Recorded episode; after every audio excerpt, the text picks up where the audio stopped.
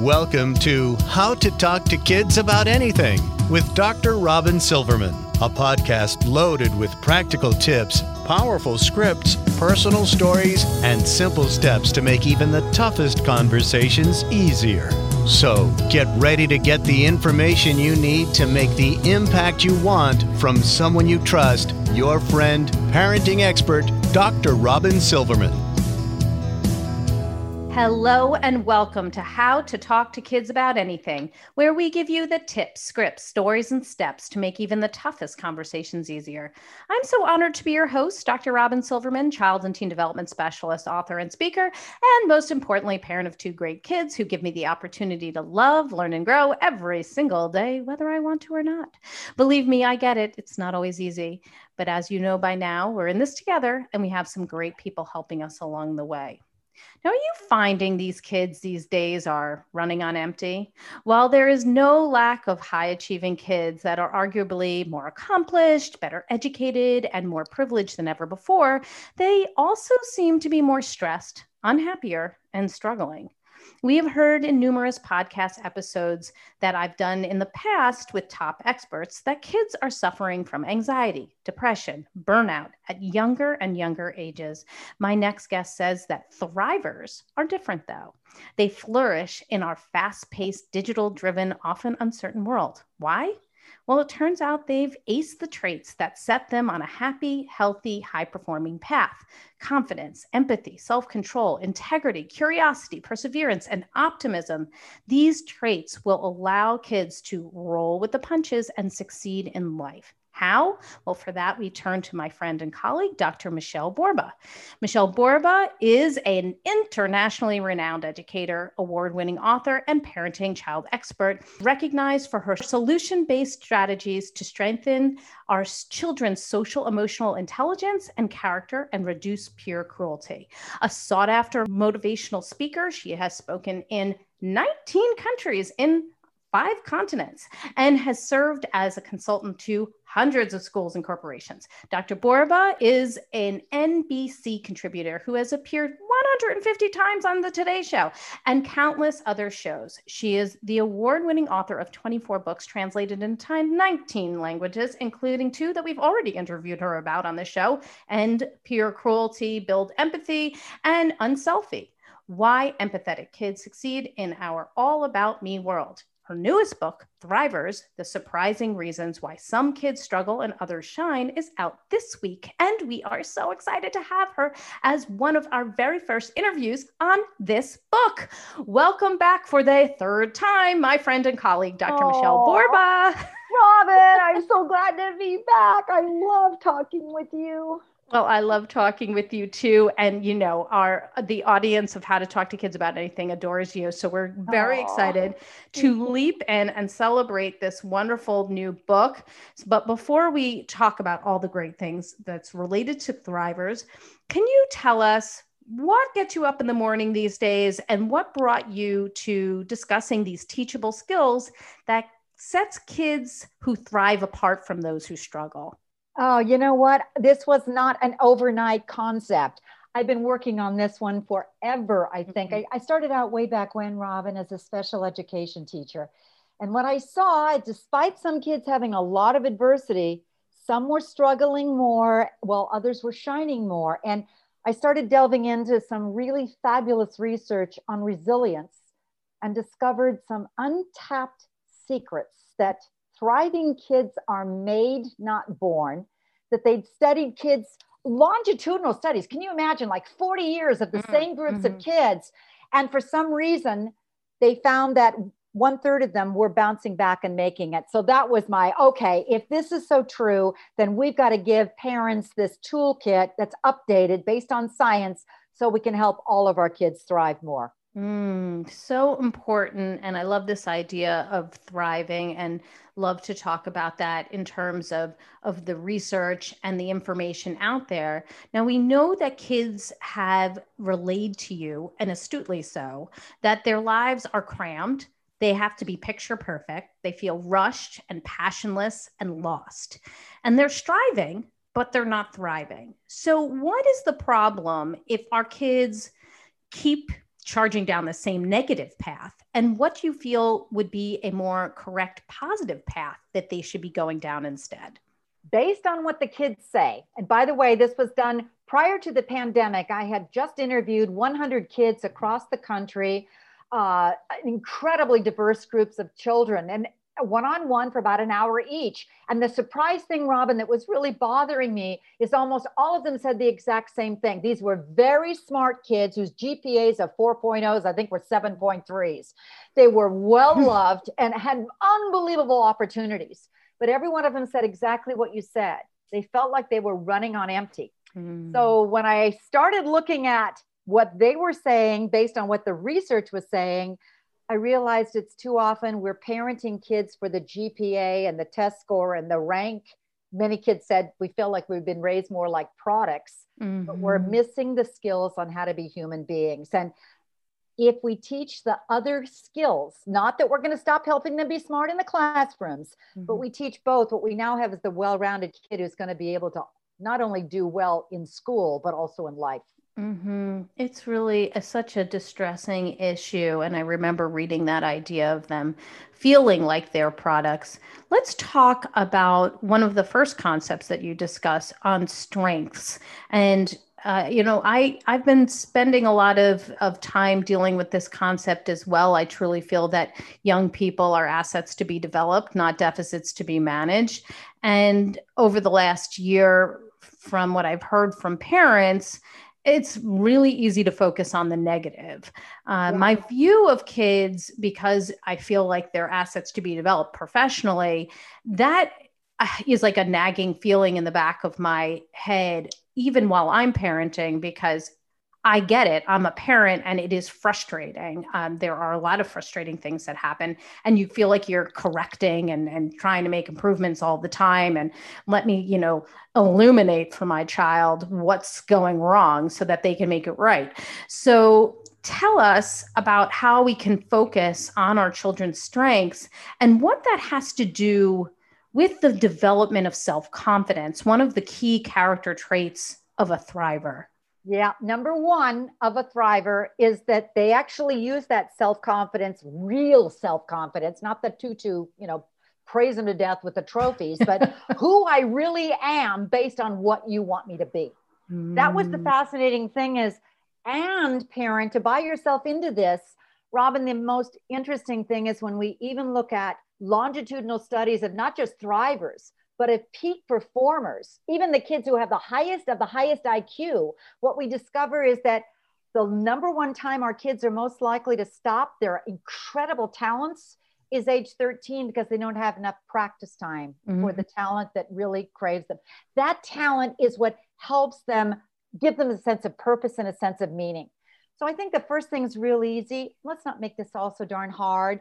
Just take a moment and stop and watch your kid a little more over the next week not knowing that they're you're being watching them, but what do they gravitate towards? What just draws that joy and that interest? What are the things that they do when they say, Mom, I can't come to dinner right now. Can you just give me five more minutes because I'm playing this violin? Mm. Whatever it is, that's their natural talent and strength. Of the first thing in Thrivers is you go to the chapter and you actually can fill out a core asset form mm-hmm. for your child.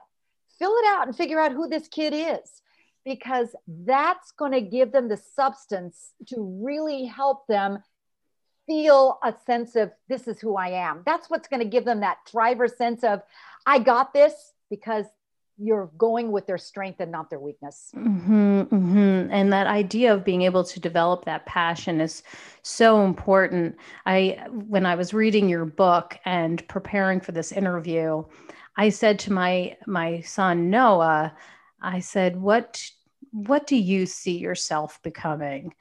And and and just you know what what does it look like to you for for your future? And he said well i i'm going to be a scientist. And i said well do you see yourself with you know like a lab coat on and with like potions in front of you or out in the wilderness? And he said oh the lab coat and the potions. I'm like do you think that you're going to create something or do you think you're going to figure something out that's a problem? And he said, I'm going to create something. And so I'm using some of the, the, the questions that are coming from reading that chapter with my kids so that they can be more mm. specific about what it is that they're tending towards and it then helps me to better support them. I would imagine that that's part of what you hope is the byproduct of this book. Is that correct? Exactly. Because i think what we need to do is realize that our best toolkit is always figuring out who our child is mm-hmm. and and kind of letting them draw us down the path. That means you got to have those great conversations robyn exactly the ones that you had with your child or ask them why did you like that? You just seem to be really enjoying that particular book mm-hmm. or that that instrument or that hobby. What is it that you like about it? What draws it? It not only helps them being able to realize that's something that gives me some passion but mm-hmm. the next thing is it helps you realize i got to give my child some more time to carve in some time so he can develop it. Uh, one of the things that emmy werner in resilience theory says that many of our the reasons why some kids are able to be resilient and bounce back is they have a hobby. They have an mm-hmm. interest. Mm-hmm. and once they know that they have that hobby it helps them decompress. It helps them relax. If they, they begin to say this is what i'm good at.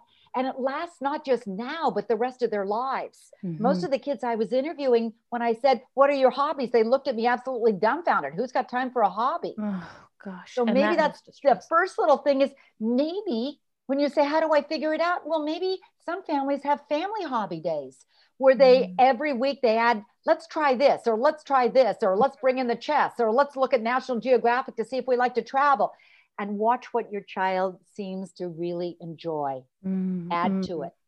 Yes, my my husband and kids both uh, both my husband and my kids have all joined archery lately. Now my son has been doing archery in the past, and my husband has kind of had his eye on it when we recently moved. So everybody has gotten into archery and it's become you know not so much a family affair because i'm going to be just taking pictures at this point uh, there's some other things that i'm pursuing but they are really getting interested in that and they're starting to talk about how they they see themselves doing it for a long time my daughter even said i can't wait for the time when i can drive myself to the Aww. archery range and be able to do it and she's turning 12 so it's like a long way away. So I'm starting to see that there can be some passions that are long lasting. And it does, to your point, matter that we don't fill their schedules with so many other things that we think they should be doing, that we want them to be doing. Oh, well, we've got to have them do, you know, this activity. And what about this team sport? And what about this, you know, and they start to fill things because then they don't have that extra time to be able to say, Do you think I can get an extra turn to go to archery this week and, and just spend some time doing that? Mm-hmm. That's exactly it. So maybe the first thing on this self confidence is just take a moment just to start taking a little index card notations on who your child is. Mm-hmm. Yes, and I love that idea. That's your first step. So simple, but mm-hmm. that who is going to help you direct that path the rest of your child's life. Mm-hmm, mm-hmm. And to the point of of strengths related to self confidence, then how do we then relate their interests, their newfound passions, or the things that we're not quite sure maybe they are interested in or strong in? How do we kind of connect that idea of strengths with the self confidence? I, I uh, one of the greatest ideas that I've seen on that one was an, a child development psychologist who said, you have a conversation with your child and you first define what strengths are. Mm-hmm. And the easiest way is you said, pick up your pencil and we just draw me some pictures or just write your name. Ah, okay, now pick the pencil up and write with the other hand. How did it feel? What they immediately then recognize is a strength is something that makes you feel strong and it's easier to do and you just do it automatically. And then you say, that's what a strength is. Mm-hmm. The weaker is the one that causes you a little bit more stress and it's harder to do. And it doesn't mean we're going to stop working on it, but you just have to know what the real strengths are. So once you know what they are, let's just keep stretching you go into that direction. Mm-hmm. Real easy. And that I think is glorious. Then you start acknowledging it. It start acknowledging it with your praise but make sure it's very specific. Wow, it really looks like you enjoy cello because I see you spending more time on it. Or it mm. seems like even when you have a harder time, you stick with it. That seems to be your strength area. Once you acknowledge it to your child, then you can go. Another one is how are we going to develop it even further?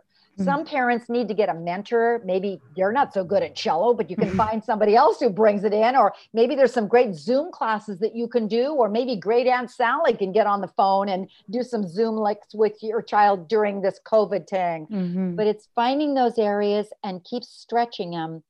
Because uh, what we also know, University of Chicago, is eventually along the way, usually we get, we keep going with that strength area And very often it becomes our vocation. We mm-hmm. figure out there's where we're going. I'm a musical kind of a person. It doesn't mean I'm going to be playing cello the rest of my life, but that's what who I am and what I love. Mm-hmm. So, uh, to that point, then, if we are using this strength based language that you're talking about right here, as opposed to deficit focused language, what are some ways that we can do that? I mean i think you're you're focusing on the gift is is important and and allowing them to focus on who they want to be is, is important. But what are some other ways that that some language comes out of our mouth yeah. that's strength based rather than deficit based one idea that Adam Grant brings up is a fabulous piece of research. Mm-hmm. It's called your call it by a noun and not a verb. Yes. When and too often we forget that one big part of strengths are also your child's character strengths. Is he kind? Is he respectful? We seem to undervalue those, mm-hmm. and that actually can rise our child up by letting them know here's your character strengths. Mm-hmm. Adam Grant would say, when you praise, I see that you're really a helper as mm-hmm. opposed to you like to help. Mm-hmm. Or wow, you really hung in there and you seem to be so respectful mm-hmm. because mm-hmm. always add the word because to your praise mm. and tell them exactly what you did well. What we discover is that if your child sees himself in that image because you've na- you've named it as a noun and not a verb, it actually takes it up five levels and he mm-hmm. begins to equate his identity with that. So that's a real easy way to just keep acknowledging it, but use a noun, not a verb. Mm-hmm. Love that idea. And it's such a simple way to tweak things. You say in your chapter on empathy, and I've obviously this is the topic of of unselfie, your book uh, from before, but you also put a chapter in about empathy here for thrivers, and you say that we need to let our kids know that they're loved and cherished, but not better, superior, or worthier than another, and that seems like a very important message given the current need for connection, the increase in faceless interactions that we have and the racial tension that has been coming to a head in recent times. Can you give us some specific ways that we can teach empathy to help our kids better connect with the many diverse people that we would like them to, and how this can then help them to thrive? let's start with the how it helps them thrive and you'll be more likely to to flip it around and do the mm-hmm. ideas that we're going to talk about the most interesting thing is empathy seems to be the highest correlation to strong mental health for our kids. And we've kind of downplayed it. But mm-hmm. now we realize, oh my gosh, that's why stress is mounting with our children because they don't have those face to face connections with each other. And so they're one of the loneliest groups that we've seen in a very mm-hmm. long time. Prior to the pandemic, I that was the other thing that keeps kids kept saying is that they're really good on that the digital but mm-hmm. they're looking down, not up, and they don't know how to read each other. Mm-hmm. So it's a wake up call in terms of we've got to stress we, not me. How do we do it? Number one is the gateway to empathy is emotions. We need mm-hmm. to talk them more, talk them more naturally, talk them on an everyday basis, and start with yourself. I'm really frustrated today mm-hmm. because, or oh my gosh, I'm feeling so stressed, or because, or wow, I'm so angry. The reason is you're giving your children in your own home permission to share their feelings. Mm-hmm. And that's going to be wonderful where they'll open up going, I'm feeling really irritated or mad or stressed, mom. Now you have a window into them. But the second thing is along the way, they'll be able to read each other. You can't feel with another person, Robyn, unless you turn and go, oh, he, he looks stressed or she looks frustrated mm-hmm. or he sounds upset Robyn, mm-hmm. we also do this far better, we know, with our daughters at age 2 mm-hmm. than we mm-hmm. do with our sons at age mm-hmm. 2 So mm-hmm. start talking emotions. You can also do it so that you are, even if you're still Zooming and you're doing a pandemic, you can prime the child. You're going to FaceTime with grandma because this is your 10 o'clock time to talk. But as you're talking to grandma, listen to her voice so you'll know when she starts to get tired and you'll know it's time to hang up. Mm. Or watch those wonderful movies like Inside Out or Charlotte's Web and ask your child while you're sitting there with your child, going, How would you feel if that happened to you? Mm-hmm. What would you need in order to feel better? Mm-hmm. What you're doing is starting the stretching your child to be able to realize that empathy matters. Mm-hmm. And along the way, you're going to keep on going uh, to other ideas. For instance, other possibilities. And there are endless ones. We do know that our children do need time with each other.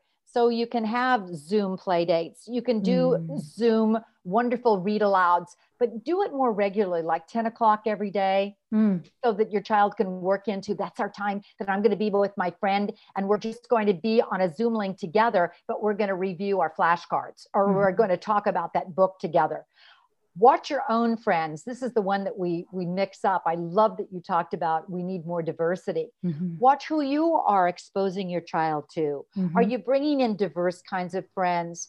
Because we're more likely to empathize with those like us mm-hmm. my gender, my age, my race, my economic background. Mm-hmm. You want to expose your child to differences and from a younger age. Mm, really important information there.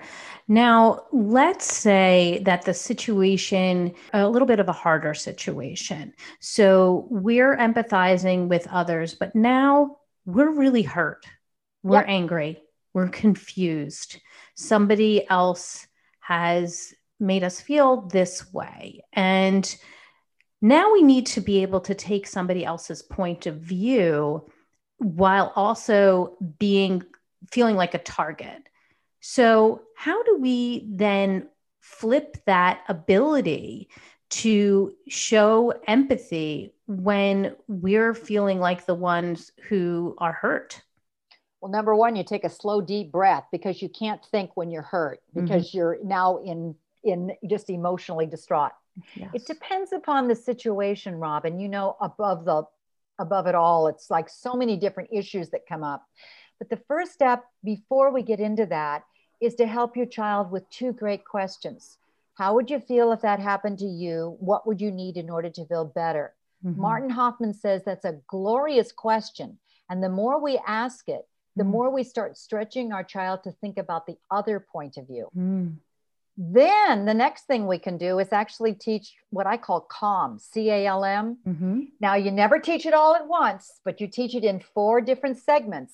But C is anytime you're upset, the first thing you got to do is take a slow, deep breath or whatever works for you. Maybe it's count to 10, or maybe it's turn and walk away, or maybe it's talk yourself down a little bit.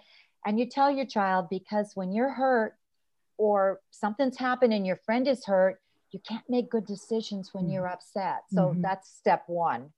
A is mm-hmm. learn to help your child learn some assertive comeback lines. And it could be, you know, it could be, I feel really hurt, or why did you do that? Or stop mm-hmm. doing that. Practice and brainstorm a number of just kinds of things that your child can say to another person in the heat of the moment, because every situation is different. Mm-hmm. What does your child feel comfortable doing or saying? practice them over and over again. And then two other ones C is stay calm, A is practice assertive comeback lines for little ones as well as bigger ones. And then the two things that when you're really been hurt and you want to address another person, the L and the M are critical. The L is look the person in the eye when you say it. And the reason for it is that if you look a person in the eye, you're actually making your whole body look like it's confident, strong body language. Mm-hmm as opposed to looking down. The M is make your voice sound like you mean it. Mm-hmm. Listen to my voice. Stop it. Stop it. Which one do you think your friend would would listen to? Mm-hmm. Or I don't like that. Or that hurts. Which one do you think your friend would listen to? If you practice those enough, you'll have a child who's going to be more assertive as well as more empathetic from a younger age. Mm-hmm. I love the way that you explain things and and it's in such an easy way to understand and implement. And you talk about the idea of self-control also being a part of thrivers. And again, this helps in relationships like we were just talking about, of course, because it reminds you to pause and focus on what's really important in the long run rather than that short-term moment of frustration and helps you be more mindful of what's happening to you before you go off the deep end like in that particular moment when somebody's hurting your feelings and you just you know want to sock them in the face. So how can we help our kids practice self-control especially if our children tend to be more impulsive? Um, yep. they say what's on their mind without thinking it through and get triggered by others easily. With our mistake, I think, Robyn, is waiting until the trigger comes mm-hmm. or waiting until the kid's in meltdown. It's kind of like at, at uh, the holidays at Walmart, and I can see the kids having the absolute exorcism in the toy store aisle, and the mom saying, Calm down, calm Let's down. practice our deep breathing yeah, now. Like, didn't work, didn't work. so rewind it back and let's begin at realizing I don't care if the kid is 43 or two, you mm-hmm. always scaffold everything, right? So, step one is just taking moments, and it may take a week and it may take five years, but to help your child realize what their stress signs are. Hmm. What does your body, what are those little signs telling you that you're starting to get a little irritable? Mm-hmm. And how cool that is to do as a family let's everybody know that everybody has different warning signs and you talk about them naturally like oh look at johnny's his little hands are in his face. That looks like he's starting to get upset. Or mm-hmm. daddy's taking that deep breath. That means ooh look at daddy's heart going up and down and up and down. Or mommy's feet are moving quicker. If everybody takes a moment to identify their stress signs. I swear to you, ask your kid what your sign is. They'll always tell you their you, mom, you do that weird thing with your eyes. They know our sides faster than they know theirs. And that's just first step. What are your signs? And then we're going to help each other know their signs. And it could be by just giving each other a little signal, just a little signal. There's a Michael Phelps is the mm-hmm. story that I use in self control. Mm-hmm. The, the world's most decorated Olympian Mm-hmm. And I love it because he had severe ADHD yes. as a kid. But his mother discovered that what helped him above all else stay calm was the swimming pool. He mm-hmm. said, I got so much energy and I could just decompress in the swimming pool. But he said, I still had some problems. My mom came up with a signal. She'd sit in the stands, and the signal was she turned her hand into mm-hmm. a C, and that mm-hmm. meant calm down. We spent a lot of time bringing what my sing what my signs looked like that was our signal. Nobody else knew it and that's what helped me. I think mm-hmm. that was glorious. Mm-hmm. that's the same mm-hmm. thing we can do at our own home. It could be a timeout signal like an umpire meaning you need a little calm down. What many families are also doing is calm down right now is creating calm down corners in their house. Mm-hmm. Their kids are coming up with don't go buying anything.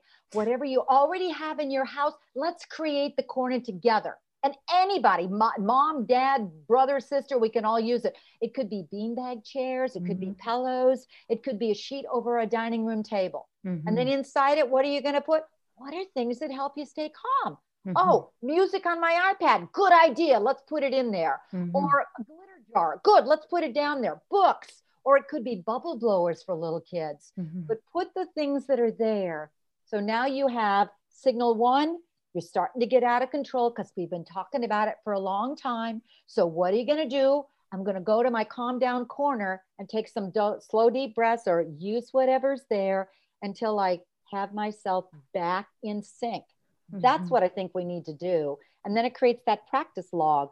Right, exactly. And I remember Lisa Damour talking to us about the glitter jar, and it is good to just use what you have and practice using those things before you need them because of course we don't know exactly might what might work in the moment yes and how cool it also is to invite your child to tell you what do you need Yes. I was interviewing some kids and it was like this 14 year old. I said, What do you do when you're really out of control? She says, Oh, I finally figured out a playlist that's perfect for me. I said, Oh, please mm do tell. What's on your playlist? She says, Well, I've got this soothing music like Mozart really helps me. Mm-hmm. And sometimes there's certain songs that help me.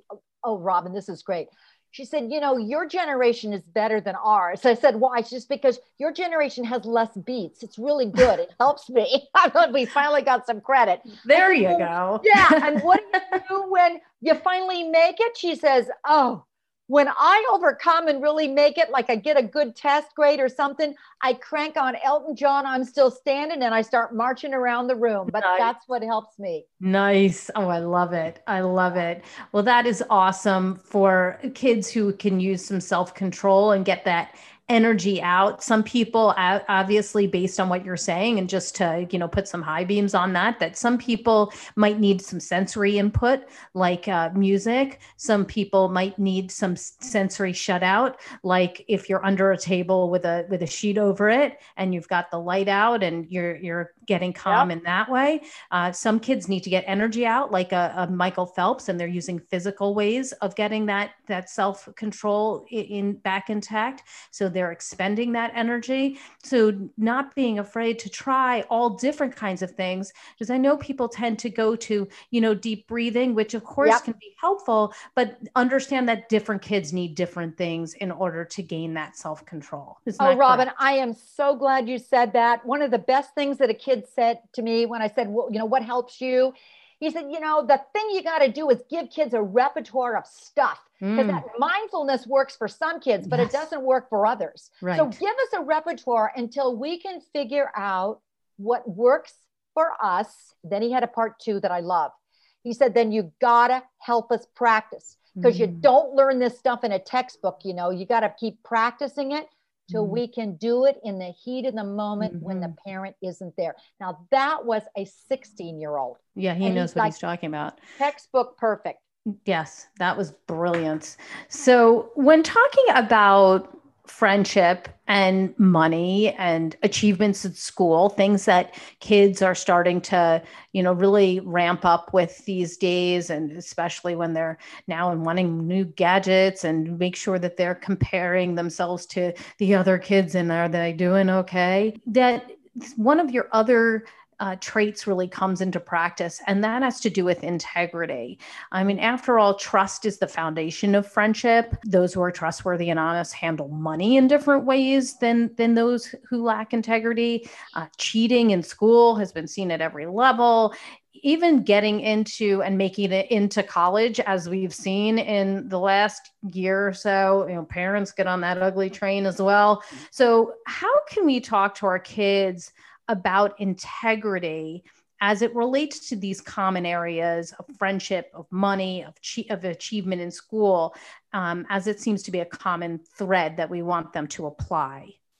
Well, first, buy into the fact, please, that integrity is one of the highest correlations to resilience, and Mm. which is a shock.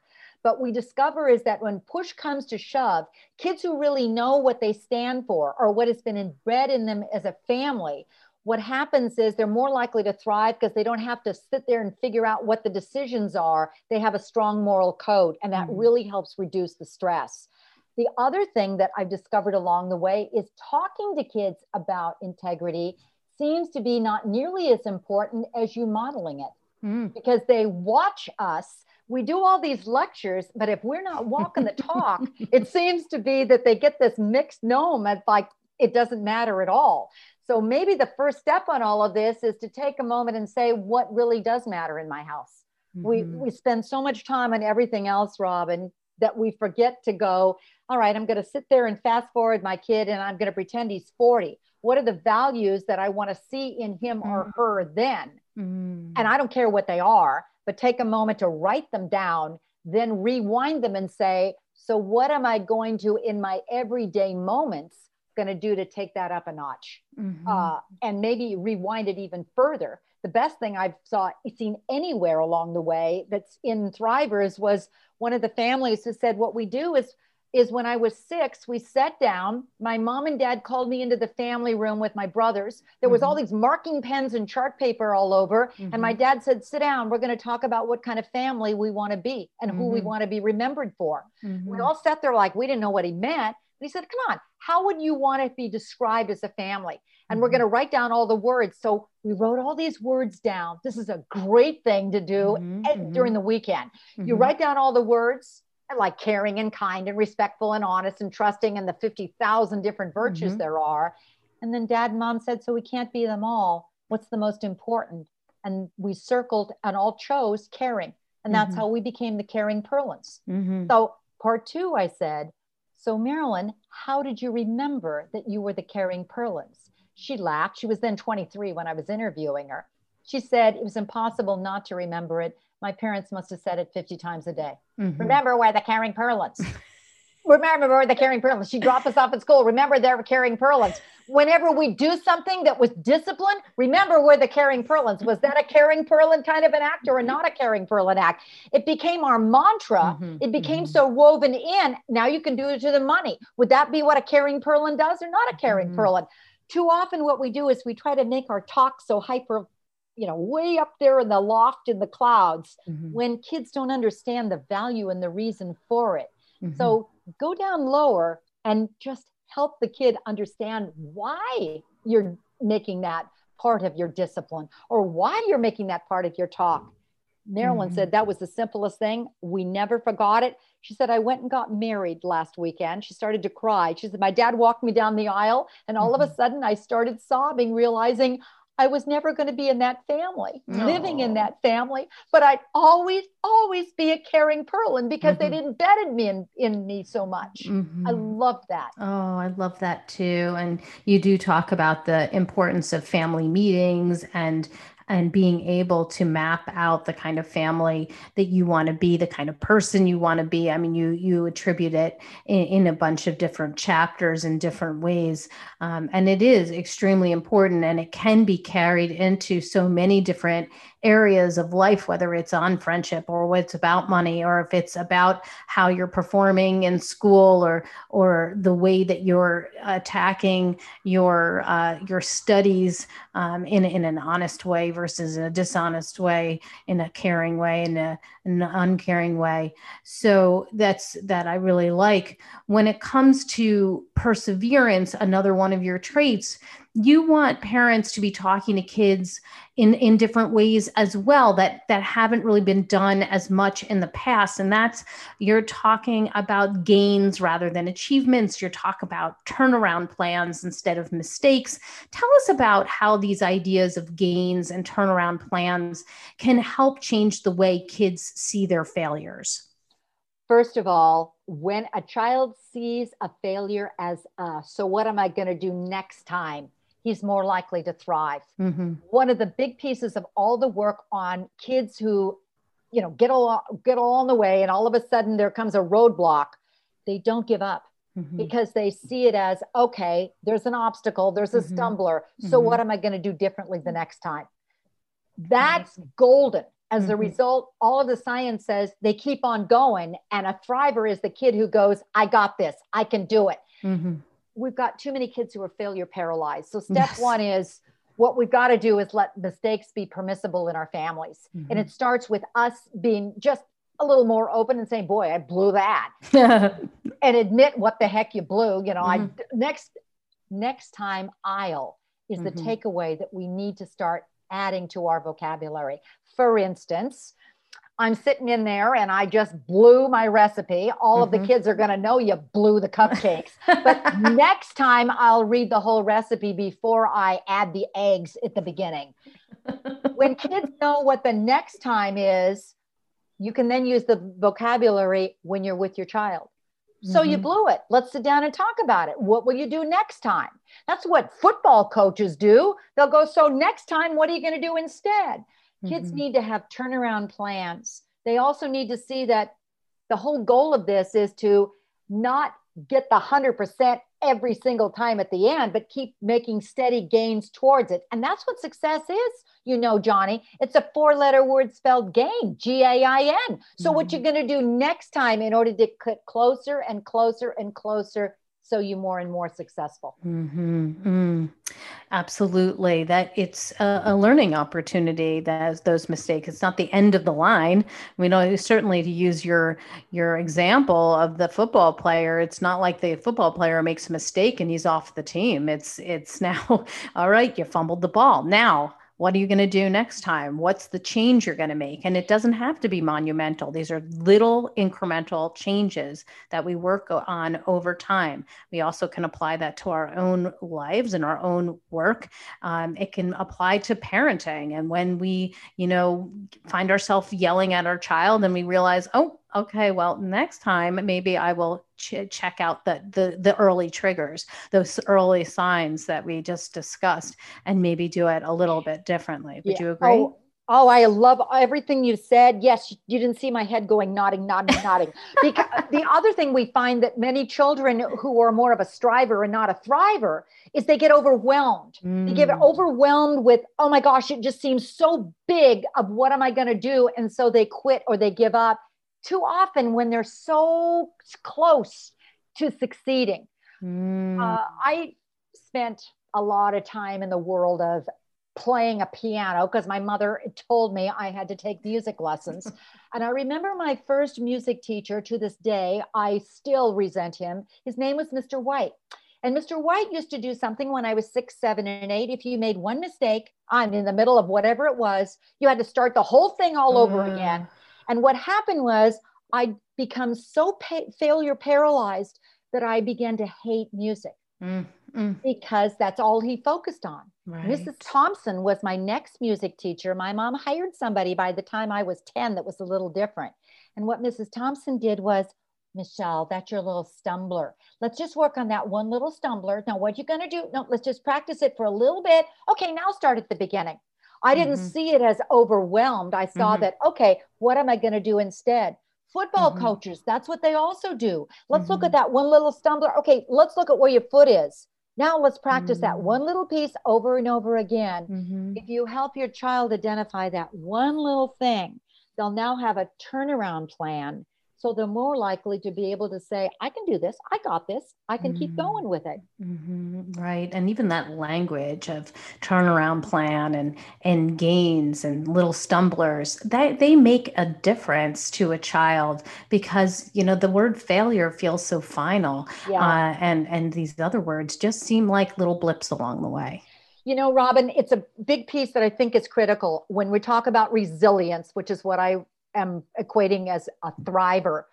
There's so much research that tells us that, again, a really resilient child isn't born resilient. They learn these little skills along the way. And one of the pieces they have are protective buffers, mm. all those things that help them when they get to the mistake or when they get to the obstacle. So, this is really what we're talking about how to set a different little goal or how to do the little turnaround plan or what the stumbler is. Those are everyday little moments that you can use with your child. So when the big obstacle comes and you're not there, the child goes, I got this. I got mm-hmm. this. I can do this mm-hmm. because they know how to problem solve or they know that it's not a mistake that's going to be a derail them. They know what to do instead. Mm-hmm. Those are the moments that are golden as a parent that we can mm. help our kids. You are correct on that, and I think that's right. You know, you want to help them when the stakes are low, so that you you know you're not there when the stakes are high, and they're still implementing the same skills that you've been working on. Why don't you finish this sentence? The most important thing that parents and teachers can do to help kids thrive is be resilient yourself. Mm-hmm. that sounds so absurd, but simply we know that kids who watch us it's one of the reasons why they feel like they can endure or not endure. If we keep modeling, I got this, we're going to get through it, what happens is the child is more likely to endure and get through it. Mm-hmm. The simplest thing we could be doing right now, Robyn, is so easy. If you're on going on an obstacle and you go, oh my gosh, what am I going to do? Keep saying to yourself, I got this, we mm-hmm. got this, we're going to get through it until mm-hmm. pretty soon your voice becomes your child's inner voice. Mm-hmm. And the most glorious thing is pretty soon they're saying inside their head, I got this, mm-hmm. I'll get through it. Mm-hmm. Beautiful. I love that. Uh, give us your top tip. What do you want people to come away with today after listening to this interview? The top tip, I think, is realizing that we've gone through and endured a very unprecedented time. Mm-hmm. It's a mm-hmm. pandemic. But we also know that if not a pandemic, Robyn, it's going to be something else down mm-hmm. the pike. Mm-hmm. Who knows? It's a very uncertain world. What mm-hmm. I hope parents do above all else is rethink just a little teeny bit of what we need to do to really raise our children in today's uncertain era. GPA alone isn't going to do it. We need to give our kids those protective buffers, those thriving skills, because thrivers are made, not born. Mm-hmm. And we can do it we can do it. I think we just need to keep repeating that into our in our own heads. And you can even do it in michele's voice until it comes into yours. Give us the resource of the week. Where can we go to get more information about you and your book and all the great work you're doing? Oh thank you. Well my it's micheleborba.com i'm a 1l michele. So it's m-i-c-h-e-l-e b-o-r-b-a everything's there. There's blogs, there's resources, there's an educator discussion guide to get teachers and parents together reading it. It's all free, just download it. But I, I think if we get on board with just one other adult with like minded and realizing that resilience is something we need to add to the plate, we're already going to be one step more ahead on making sure that we raise up a strong generation of kids who thrive. Mm, and the book is Thrivers. And I want to thank you, Dr. Michele Borba, for coming on the show today and talking to us about all these important concepts from self control to perseverance and much, much more. I just couldn't be more appreciative. I always learn so much when I'm on the phone with you. Oh, thank you. Well, I've got my takeaways, and sweet friends, I know you have yours. So let's discuss them. Come up on Facebook. You can go to the Dr. Robyn Silverman page, or let's chat about it at drrobynsilverman.com or twitter.com slash Dr. Robyn. I'm also on Instagram under Dr. Robyn Silverman. And of course, I'll be putting all of Michele's great links up there so you can interact with both of us on social media and get her book. And if you love this podcast like I did, I hope you'll go up and talk about it on iTunes and rate and review this podcast because the more that people can hear about Dr. Borba's great solutions, the more they can use them in their own home. And that will just elevate all of our kids, all of our families, and help all of us to thrive. That's all the time we have for today, my fellow parents, leaders, and educators. Thank you so much for tuning in to How to Talk to Kids About Anything. For more information on books, articles, speaking engagements, or curriculum, please visit drrobynsilverman.com. So many great podcasts are up there, and the show notes to this podcast will be up there as well. I look forward to weathering the storm and enjoying the sunny side of life together. And please remember, even on the days when you fall short, you've got this. You're here, you're getting the information you need. I know it's not easy easy, but never forget there's always tomorrow. Parenting is the ultimate do over.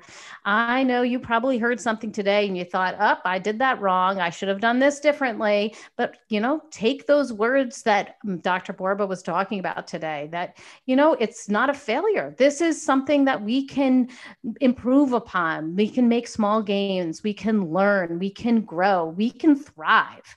I see you and I'm right there with you. And as there are moments when we doubt our know how, our choices, and our sweet sanity, please know you are 10 times the parent you think you are. Until next time, this is Dr. Robyn Silverman with How to Talk to Kids About Anything. Please tune in again and keep connecting through conversation. See you next week. You've been listening to How to Talk to Kids About Anything with Dr. Robyn Silverman. For more information on books, articles, speaking engagements, or curriculum, please visit drrobynsilverman.com.